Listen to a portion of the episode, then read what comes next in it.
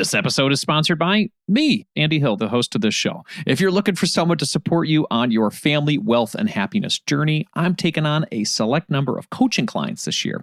To work with me one-on-one for your family finances, go to marriagekidsandmoney.com slash coaching to learn more. But it's really about being paid what you're worth. And if the work you're doing is the same as your coworker sitting in the next cube, you should be pay- getting paid comparably.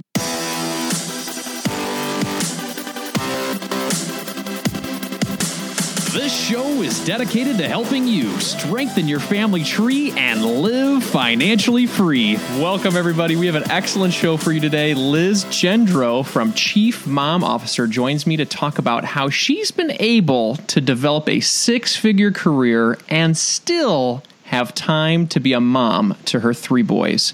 Liz works full time in the tech industry for a Fortune 100 company by having a saver's mindset and growing her income from $22,000 to six figures. She has helped her family reach millionaire status in her 30s. Liz has been featured in Business Insider and was a Plutus Award finalist for Best Family Finance blog last year. Welcome to the show, Liz. Oh, thanks for having me, Andy. Glad to be on. Absolutely. Well, you weren't always a millionaire mom. So, how did you start off your career? yeah, so I started off making $22,000 a year working full time in a call center uh, at the age of 18 because I didn't really know what I wanted to do.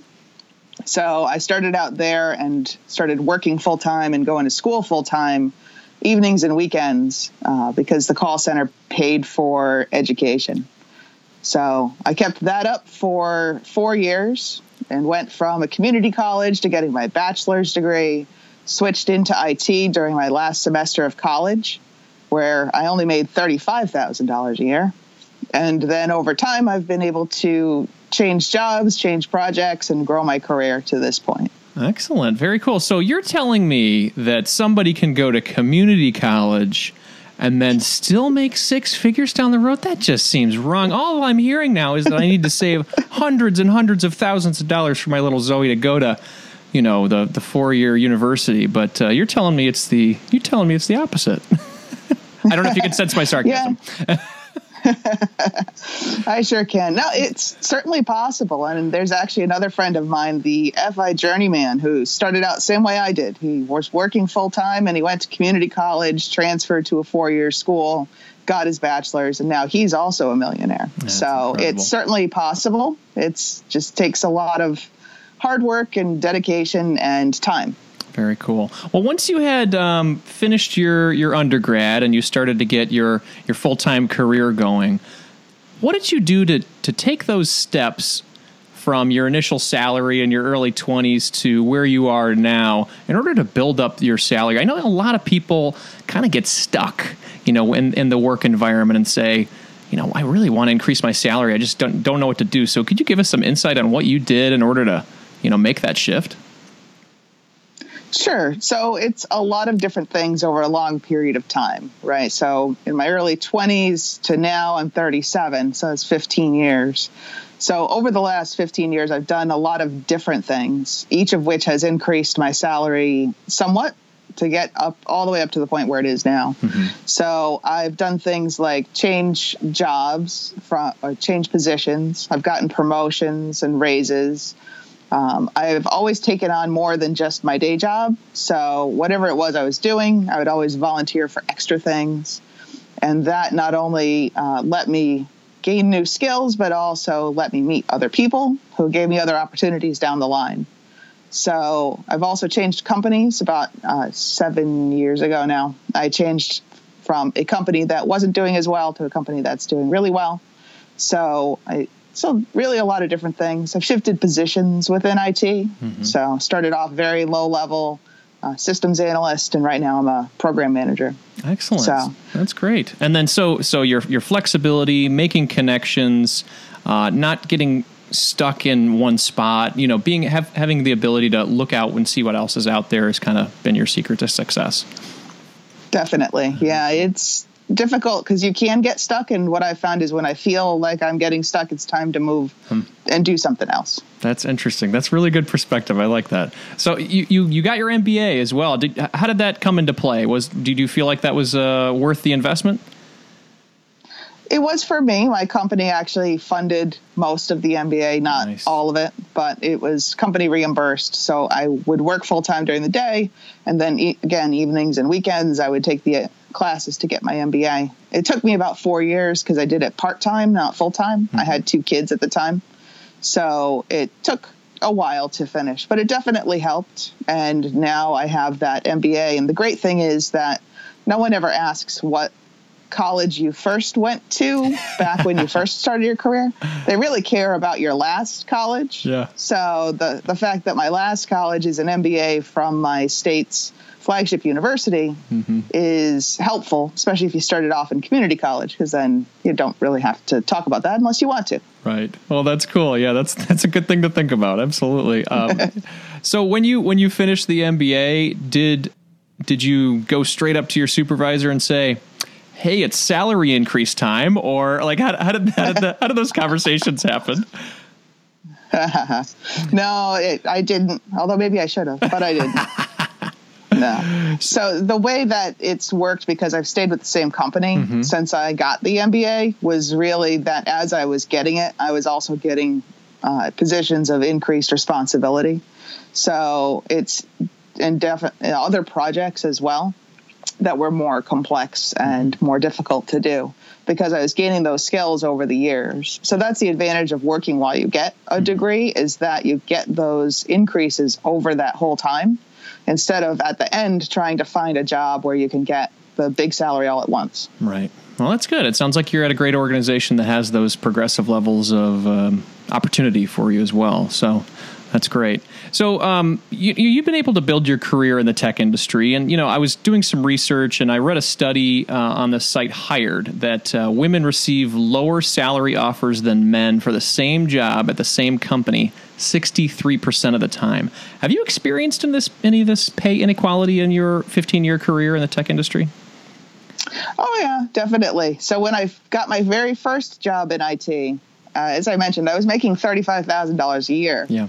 Now, for me, coming from a call center where I was making thirty thousand, I was like, "Woohoo! Five thousand extra dollars. Mm-hmm. That's great." Um, but then my next boss, after the the one that had hired me, took one look at that and was like, "What the hell is wrong with you?" Oh yeah, because it was it was so tremendously low. Hmm. Careers and I I didn't know it, but careers in IT don't start off at thirty five thousand mm. dollars mm. usually.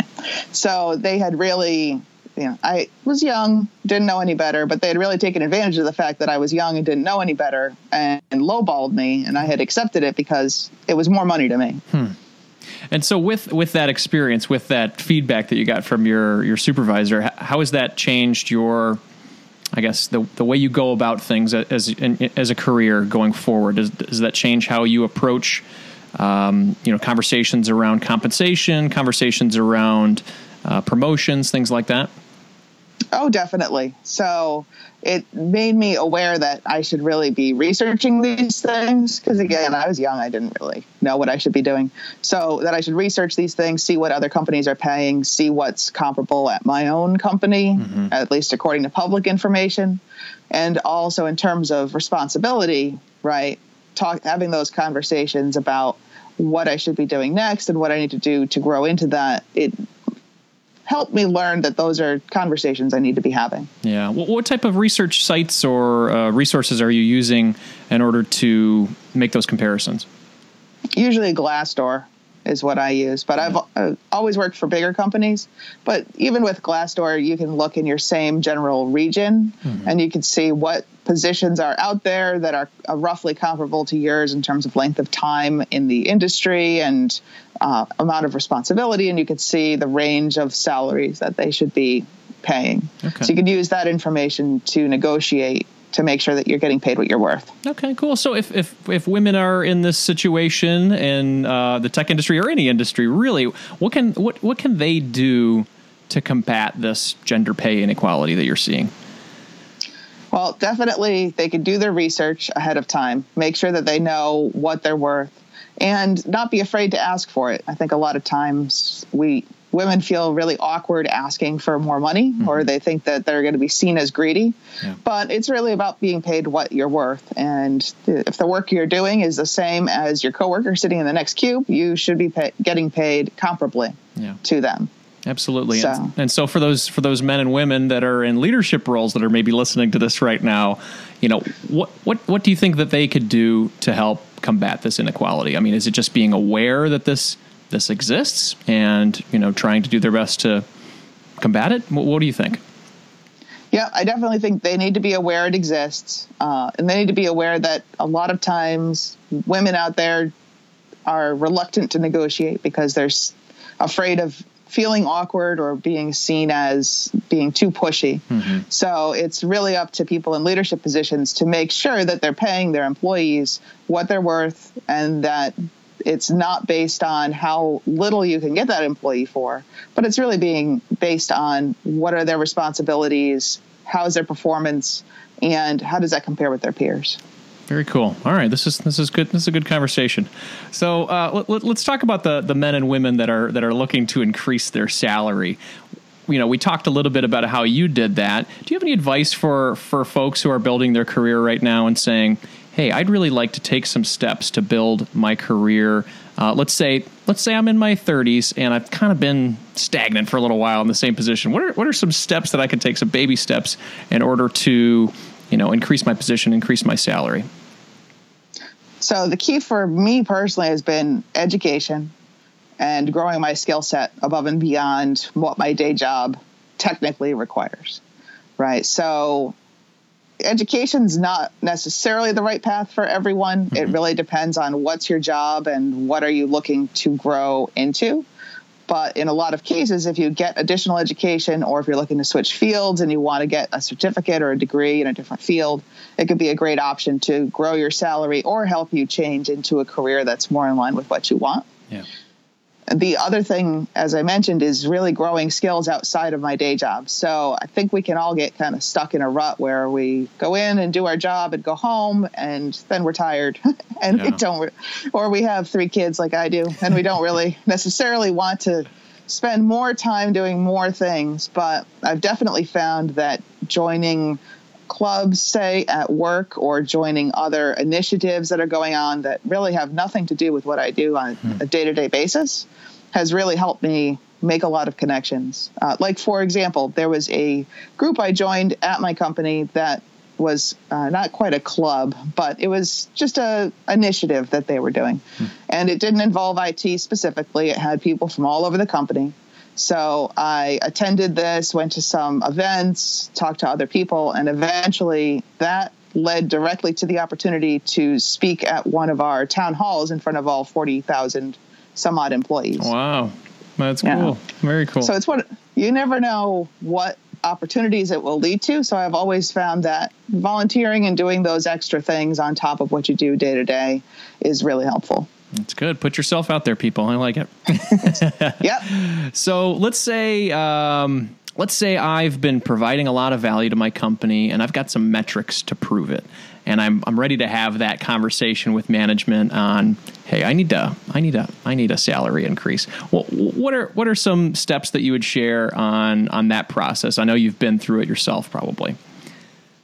Yep. So if you've got the facts and metrics to prove it, it's a pretty easy case. I would pull together those facts. What are you being paid now? What's the salary range that's acceptable typically for what you're doing? What's the difference? And probably practice it yourself too, because as I said, sometimes we could feel awkward about having those conversations. Mm-hmm. So I think practicing it either with yourself or with a friend or partner and trying to anticipate some of the questions or uh, potential objections that might come up, and also making sure that you have an alternative. So there's a concept in negotiation called the best alternative to a negotiated agreement, hmm. which is where you know what are you going to do if they say no? Are you going to are you going to make another offer? Like, what's going to be worth it to you? right. Maybe you take a smaller increase in salary for a few extra days of vacation, or perhaps you'd take a smaller increase in order to have a clear path to a promotion within the next year or maybe you're just going if they say no you're just going to go and find another job that pays you what you're worth. So walking into a negotiation knowing what are your what else could you offer? And then what are you going to do if they say no? And making sure you're confident about that helps you be more confident in the negotiation itself. Yeah i mean it's yeah it's it's it's amazing. I you know, I've had some conversations with people. You, you don't get what you don't ask for, right? I mean, with anything, you're going to the store the price says this hey, if you ask, you could probably get it for less. You're making this salary, and you, are currently making that. But if you don't ask to change it, then it, it's the sort of the squeaky wheel gets the grease, right? right. It's it's not like they're usually going to dock your salary for asking. Exactly. So if you ask for more money, they're not going to say, "Well, now that you asked, I'm going to pay you less money." Right. so what's the worst could happen? Think of that, right? Like the worst they could just say is nope. and right. how bad is that? They'll just say no, and as long as you go into it not confrontational, but right. just being fact based and seeking like a partnership with them mm-hmm. because they have a vested interest in keeping you as an employee. It's difficult to replace an employee, especially a very good employee. Mm-hmm. It costs a lot of money. It takes a lot of time. Yes. It's difficult. So they have a um, an interest in keeping you happy. Are you looking for someone to walk alongside you on your journey to family financial independence? Well, I would love to help you achieve your goals and help your family thrive. I work with couples, individuals, and families all around the U.S. via video chat and can assist in the following areas becoming debt free, growing your net worth, crafting and sticking to your budget, reviewing coast fire plans, developing strategies to build generational wealth for your kids and designing your future work optional lifestyle. Doesn't that sound nice? if you're interested in working with me one on one, you can book a time with me by visiting marriagekidsandmoney.com slash coaching. I would love to help you strengthen your family tree and live financially free. Visit marriagekidsandmoney.com slash coaching to learn more, or you can click the link in our show description. If you're looking to improve your financial situation, it helps when you're able to cut out unnecessary costs. Cell phone services are a necessity for sure, but we don't need to be overpaying for them, right?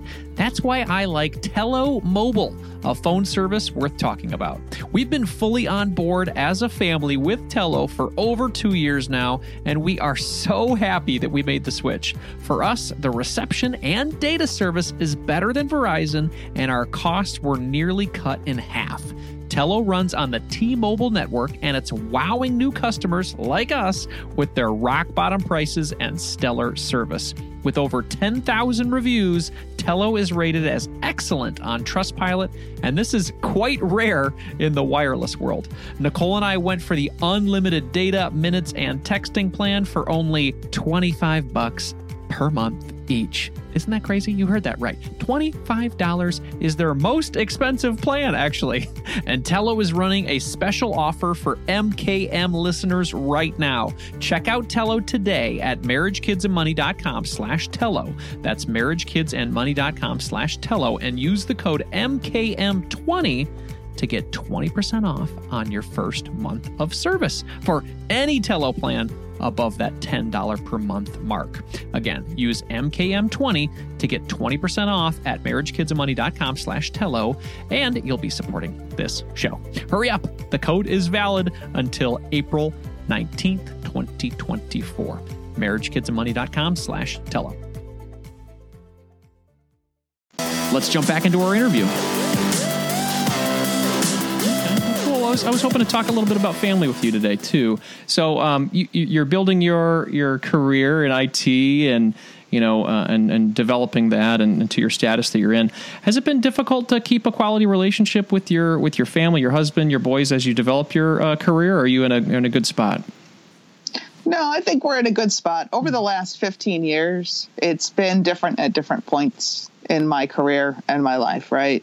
So in my early career, when I didn't have as much responsibility, it was pretty easy to not work crazy hours most of the time mm-hmm. and be home a lot. Yeah. So my husband and I have had a lot of different working arrangements over the last uh, 14 years since our oldest son was born. And we've done things like we both worked full time but on opposite shifts. We've done where I've worked full time and he's worked part time. Hmm. And right now I work full time and he's a stay at home dad. Oh. So those different shifts over time have really helped us not only balance family and work, but also, you know, as my career takes off, he's been able to handle a lot of the home things so that when I am home, we can just have fun and spend quality time together and not worry about grocery shopping or cleaning the house. Yeah, that's great flexibility. And, and uh, I remember hearing your kids' ages. You've got um, uh, some teenagers and then like a, a young toddler. Is that right? Yep.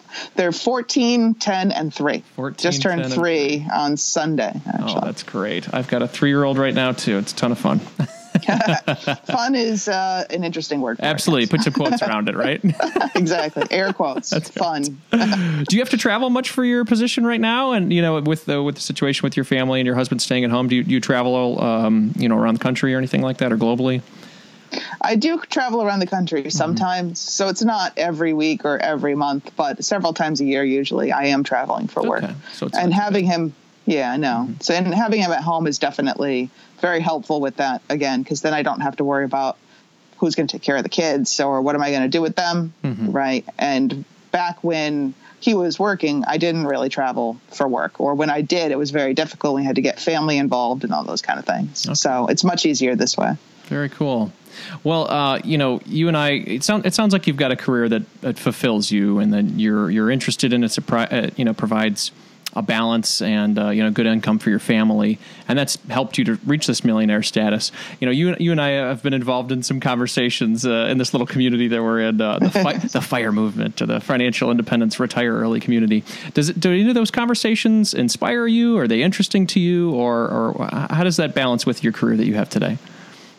So I like to call FIRE financial independence retirement elective because a lot of people looking to reach financial independence don't actually want to stop working. Mm-hmm. They either want to keep working in what they're doing but have more freedom and more security, or they might want to change what they're doing and having financial independence helps them to launch a business mm-hmm. or potentially shift into a less demanding or a um, a different kind of career that might not pay as much, mm-hmm. right?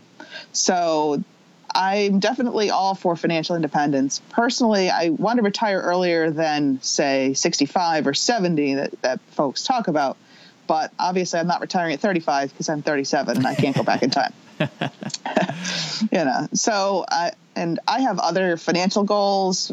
So financial independence is very important to me. I'm looking to get rid of my mortgage within the next couple of years to increase financial security, but I'm also am looking to help the three boys through college and a very specified level and plan. So it's um, and I have other goals too. I'd love to be able to start some scholarships or something that helps out other people who started where more where I did because I know what I've accomplished is not necessarily typical. Mm-hmm. And there's a lot of people who I met in community college, honestly, who were working full time and going back to school in their 30s or 40s or had kids or other kinds of situations that is very difficult. So I'd love to one day be able to help them as well. That's great. So I'd say, yeah, I've got other financial goals that aren't necessarily mean I'm going to retire and go sit on a beach or travel around the country anytime soon.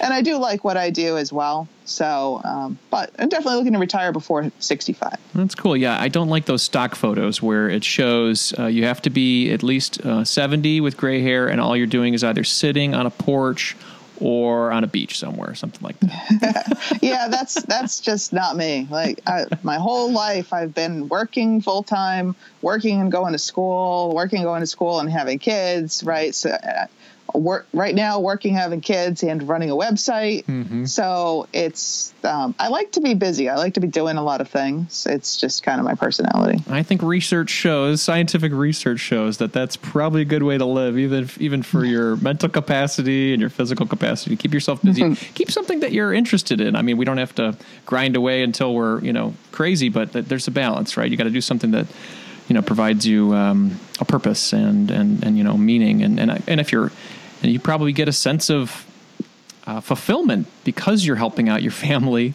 and helping them to have the ability to go to college and and do all those amazing things and, and help back and give to your community too. So I applaud you for that. Absolutely. So you, you mentioned um, you mentioned the college savings for the kids. So I'm interested in your thoughts. You've got a 14 year old right now. Do you yes. uh, and you and you saw your path how you were able to I guess almost mitigate a little bit of the costs of going to university full time. Are you are you saving up uh, right now 529 or plan for uh, your your children to go through four years of university, or do you like that co- uh, community college for a couple of years and then move to the university kind of plan that you did? So right now, I am saving for them to go to more of a university, uh, mm-hmm. but I know going to community college is possible. So my goals have really changed over the years as my income has changed. Yeah. Back when he was born, um, I was 23. Mm-hmm. I had just finished college two months before he was born.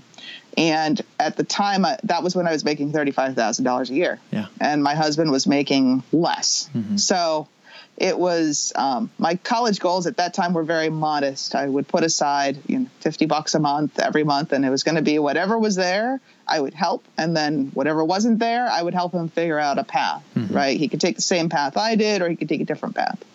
But over the years, since my income has changed, I've been able to change that goal. So right now, my goal is to be able to fund with our state's university, pay for him to go there if he wishes. And if he wants to go to a more expensive school, okay, then I'm going to help him figure out how to do that hopefully without taking out loans, mm-hmm. either going one place and transferring or, you know, there's a lot of other options out there. And if he goes to a less expensive school or takes a different, or he's not sure what he wants to do, then I'm going to talk to him about that, the community college type path. Because when you're not sure what you want, yeah. then it's a really a great option to get some of those basic credits under your belt while you're trying to figure that out.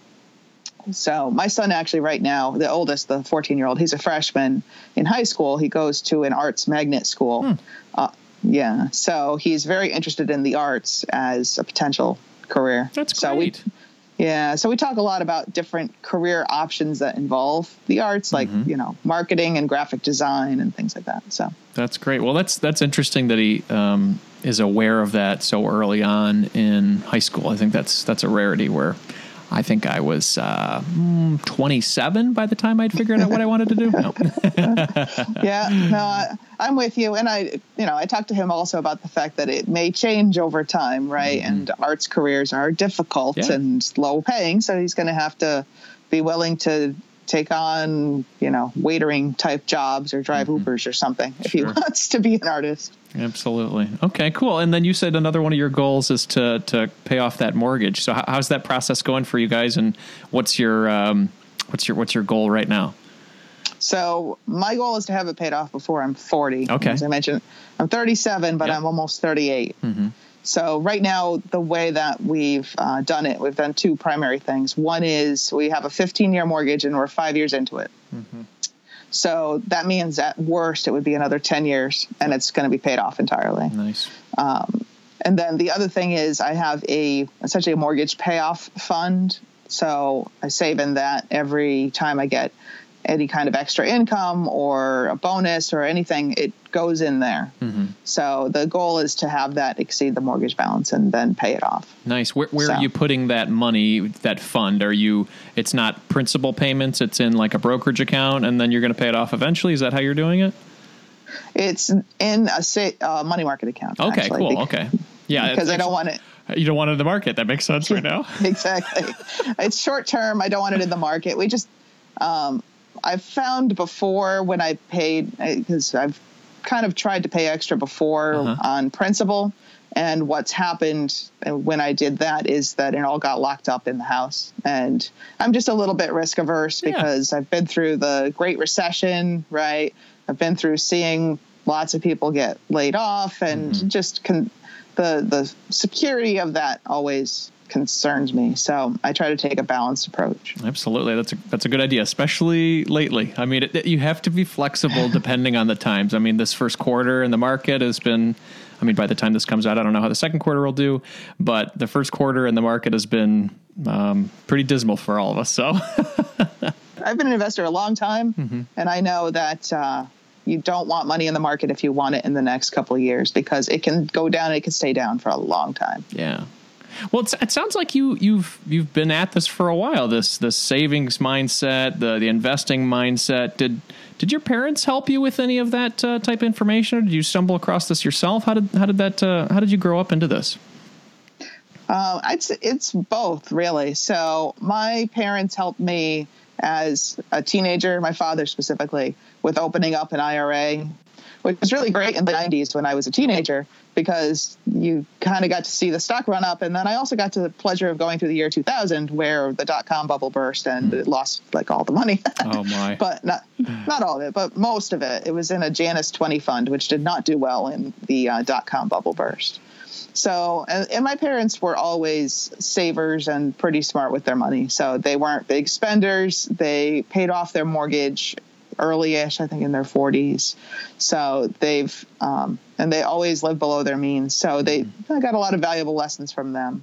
And specifically about investing and kind of the, the financial side of things. When I was a teenager, I read this book called The Wealthy Barber, which is not well known now, but it's a classic. So when I read it, it would have been in the 90s when it was still relevant. It's really kind of outdated now, but as a teenager, it was written as a story, so I found it interesting. And it talked all about investing. It talked about how you didn't need to make a lot of money in order to save, invest, and the power of compound interest over time would let your savings accumulate into something that's you know much bigger than you could imagine talked about real estate and taxes and kind of all the financial basics mm. and at, at, the time i really loved it because like i said it was written as a story so it was interesting but i also learned all this stuff so that book really inspired me to always be interested in personal finance and investing. And I'm the kind of person that was reading, you know, Your Money or Your Life in my early 20s and those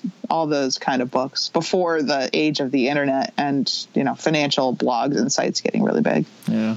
Well, that's cool. It's it's good that you're you're you had the influence of your parents, but then you also had to drive yourself to to educate yourself. So, how are you? Um, influencing this this sort of money mindset with your kids now? Are you doing anything to help them think proactively about their money, even though they're they're younger in age? Oh yeah, we talk a lot about personal finance and wise spending, and it the the exact conversations vary depending on their ages and maturity level, right? So the conversations I have with my 14 year old are very different than my 10 year old. Uh, and then the three year old, we're still working on don't eat the money. yeah, that's the the number, most valuable. Number one rule. yeah, exactly. number one rule for toddlers don't eat money. but I, I definitely focus on kind of the underpinnings of financial lessons, like the fact that you should spend less than you make and you should save how to make a wise spending decision, how to seek out things that are, you know, alternative options that might be lower cost, how to mm-hmm. judge a good purchase, those kind of things. And then my 14 year old, since he's now in high school, our money conversations get more detailed. We talk a little bit more about stock market investing and saving for retirement and those kinds of things. Excellent. Well, that's great. Well, it's that's how you do it. That's how you build a family legacy. Everybody, very cool. so, uh, you mentioned the Wealthy Barber. Is there any other book that uh, you've enjoyed lately that um, that you'd recommend to folks uh, to help them uh, build their either build their personal finance journey here, or even just their career success? I know we've uh, we've talked about that a lot today.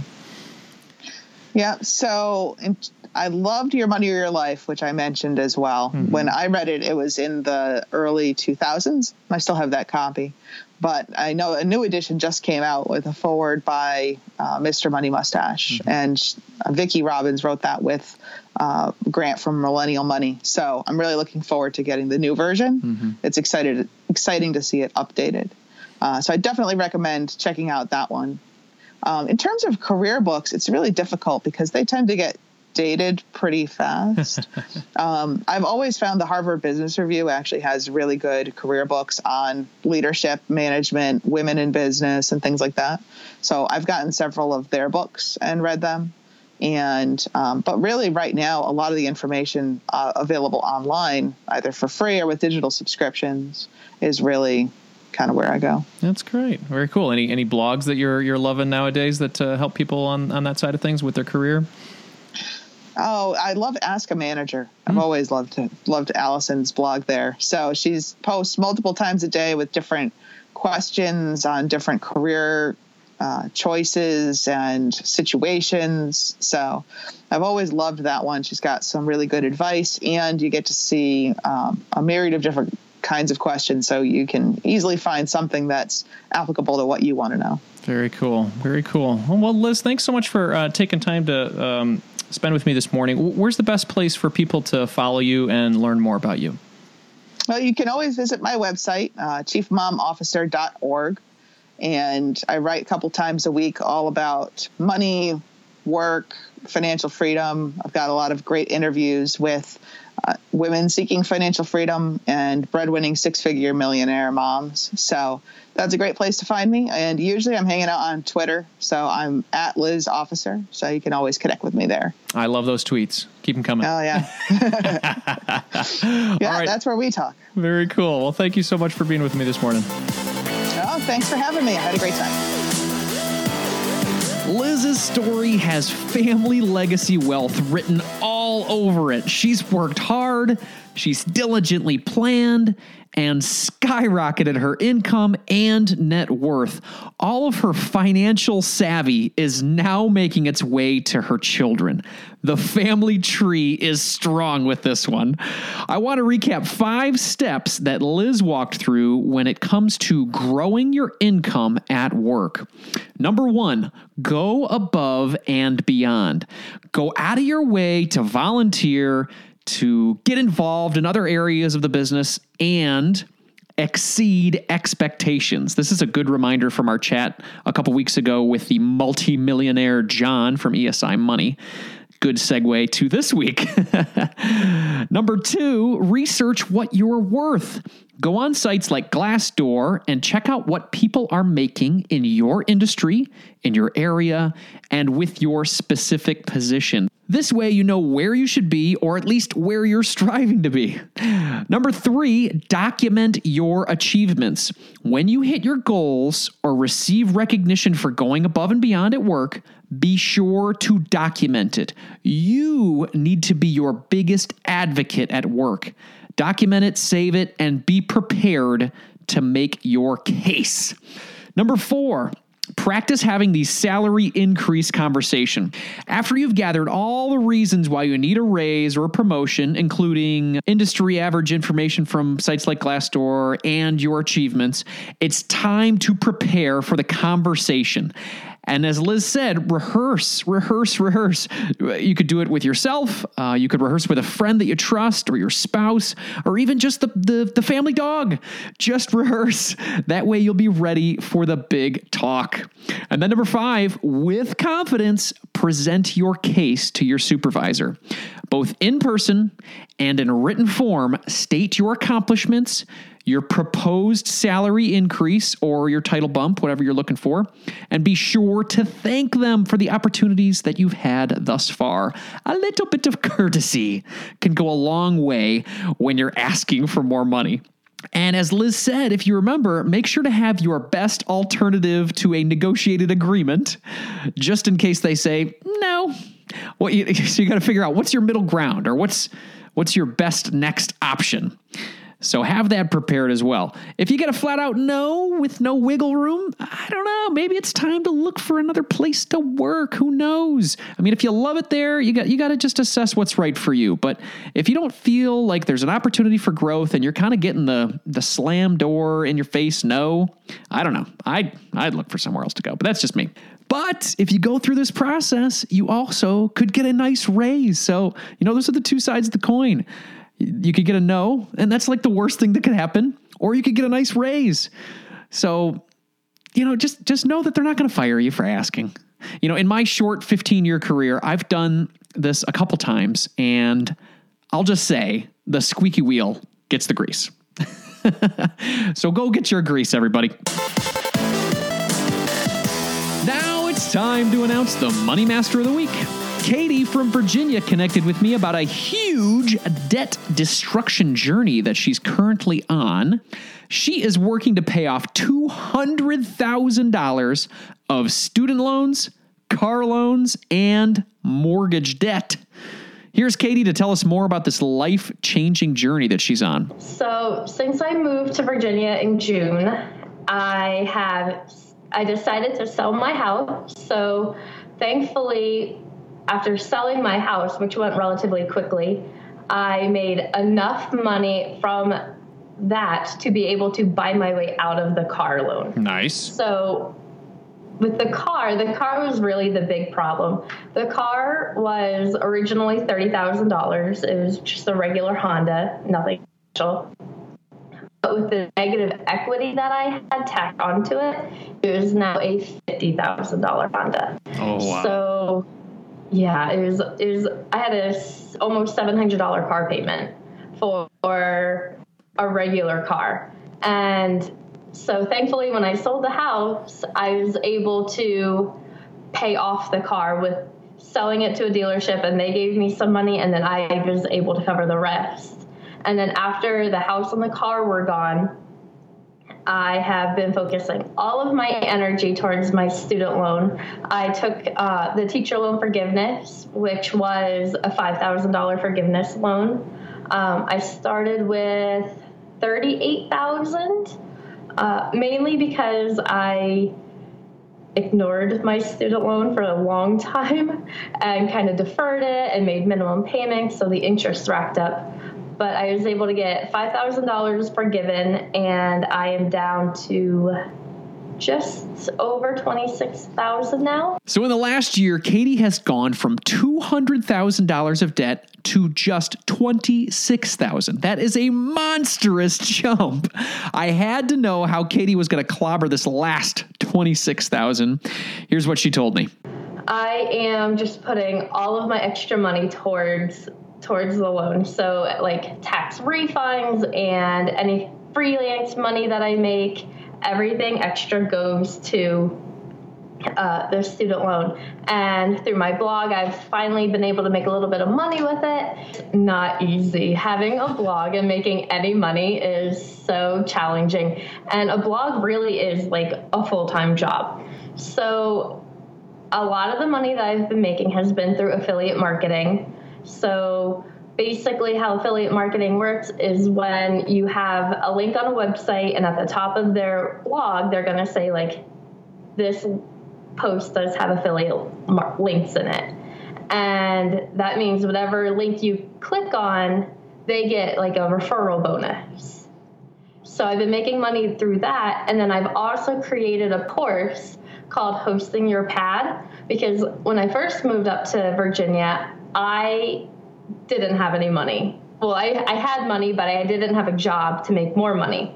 So I started Airbnb out the extra bedroom in our apartment and made so much money, and it was so much fun that I wrote a couple posts about it and I put in an affiliate link and it did really well. I made like a couple thousand dollars off of it. Nice. That's awesome. Yeah. So then I was getting all these questions on how do I do this and how do I do that from all of my readers. And I decided to make a course that kind of combined everything that they were asking and then other little like tips and tricks that I learned along the way. So I created a course called Hosting Your Pad, and between the affiliate marketing and then the course, and then random freelance jobs I pick up here and there has been how I'm making all my money now. With Katie going down this blogging route to crush her debt, I asked her to give our listeners advice if uh, they were interested in getting started with blogging. You're going to want to think of something you want to write about. So, for me, like I blog about personal finance and it has taken over my life. And at the beginning, I heard I was talking to somebody and they were like, whatever you blog about, be really passionate about. And at the time, I was like, uh oh. Like, I'm talking about personal finance. I don't have a clue about money. I don't really care. But through time, like, I've really grown to, to love talking about how to help people save money and pay off debt and everything. So, first, I would say definitely pick something that you love talking about, mm-hmm. whether it's pets or kids or families or cooking or traveling. You can blog about anything. And then, if you just Google in how to start a blog, there are a million blogs that have how to start a blog posts and they walk you through it step by step. It takes 15 minutes to actually like start up a blog. The tricky part in the beginning is picking a good domain name. Yeah. So pick I'm sure as you know, picking a name is quite tricky. Absolutely. I, I just went with something that I was interested in. I'm like, I'm married and I have kids and I like talking about money. So marriage, kids, and money. Oh, it's available. Cool. I'll take it. yeah. Yeah. That's, we, we kind of had like an idea of what we were going to talk about. And then we looked at domain names and we were like, eh and then finally we settled on Chain of Wealth. Like it's not taken, we'll take it. I didn't want to let Katie go without getting a specific date for this debt freedom of hers. Here's what she had to say. My goal is by the end of the year, like Christmas time, wow. at the latest March, April. So within a year. If you want to connect with Katie and learn more about her adventures in eliminating her student loan or learn how to make money from blogging like she is, go to chainofwealth.com. Katie, thank you so much for connecting and congratulations for being our Money Master of the Week. Do you have a recent financial victory that you want to share on the show? It is so much fun to shout it out and say, man, I had a great accomplishment. So contact me through email or a voicemail. By email, you can get me at andy at marriagekidsandmoney.com or you can leave me a voicemail at marriagekidsandmoney.com slash voicemail. I would love to hear from you and celebrate your victory. You'll find all the links and resources for today's show at marriagekidsandmoney.com slash session 82. To get all the latest episodes of the Marriage, Kids, and Money podcast, be sure to subscribe in your favorite podcast player today. We are on Apple Podcasts, Spotify, Stitcher, SoundCloud, all these other ones that I can't remember all the names of. We're on all of them. Just check them all out. We're even on YouTube. We've got an excellent lineup of guests over the next few months, and I'm so excited to share their family financial genius with you. In the spirit of growth and inspiration, I'm going to end the show with a quote today from Carrie Fisher Everything is negotiable. Whether or not the negotiation is easy is another thing. It's time to get what you deserve. Carpe diem.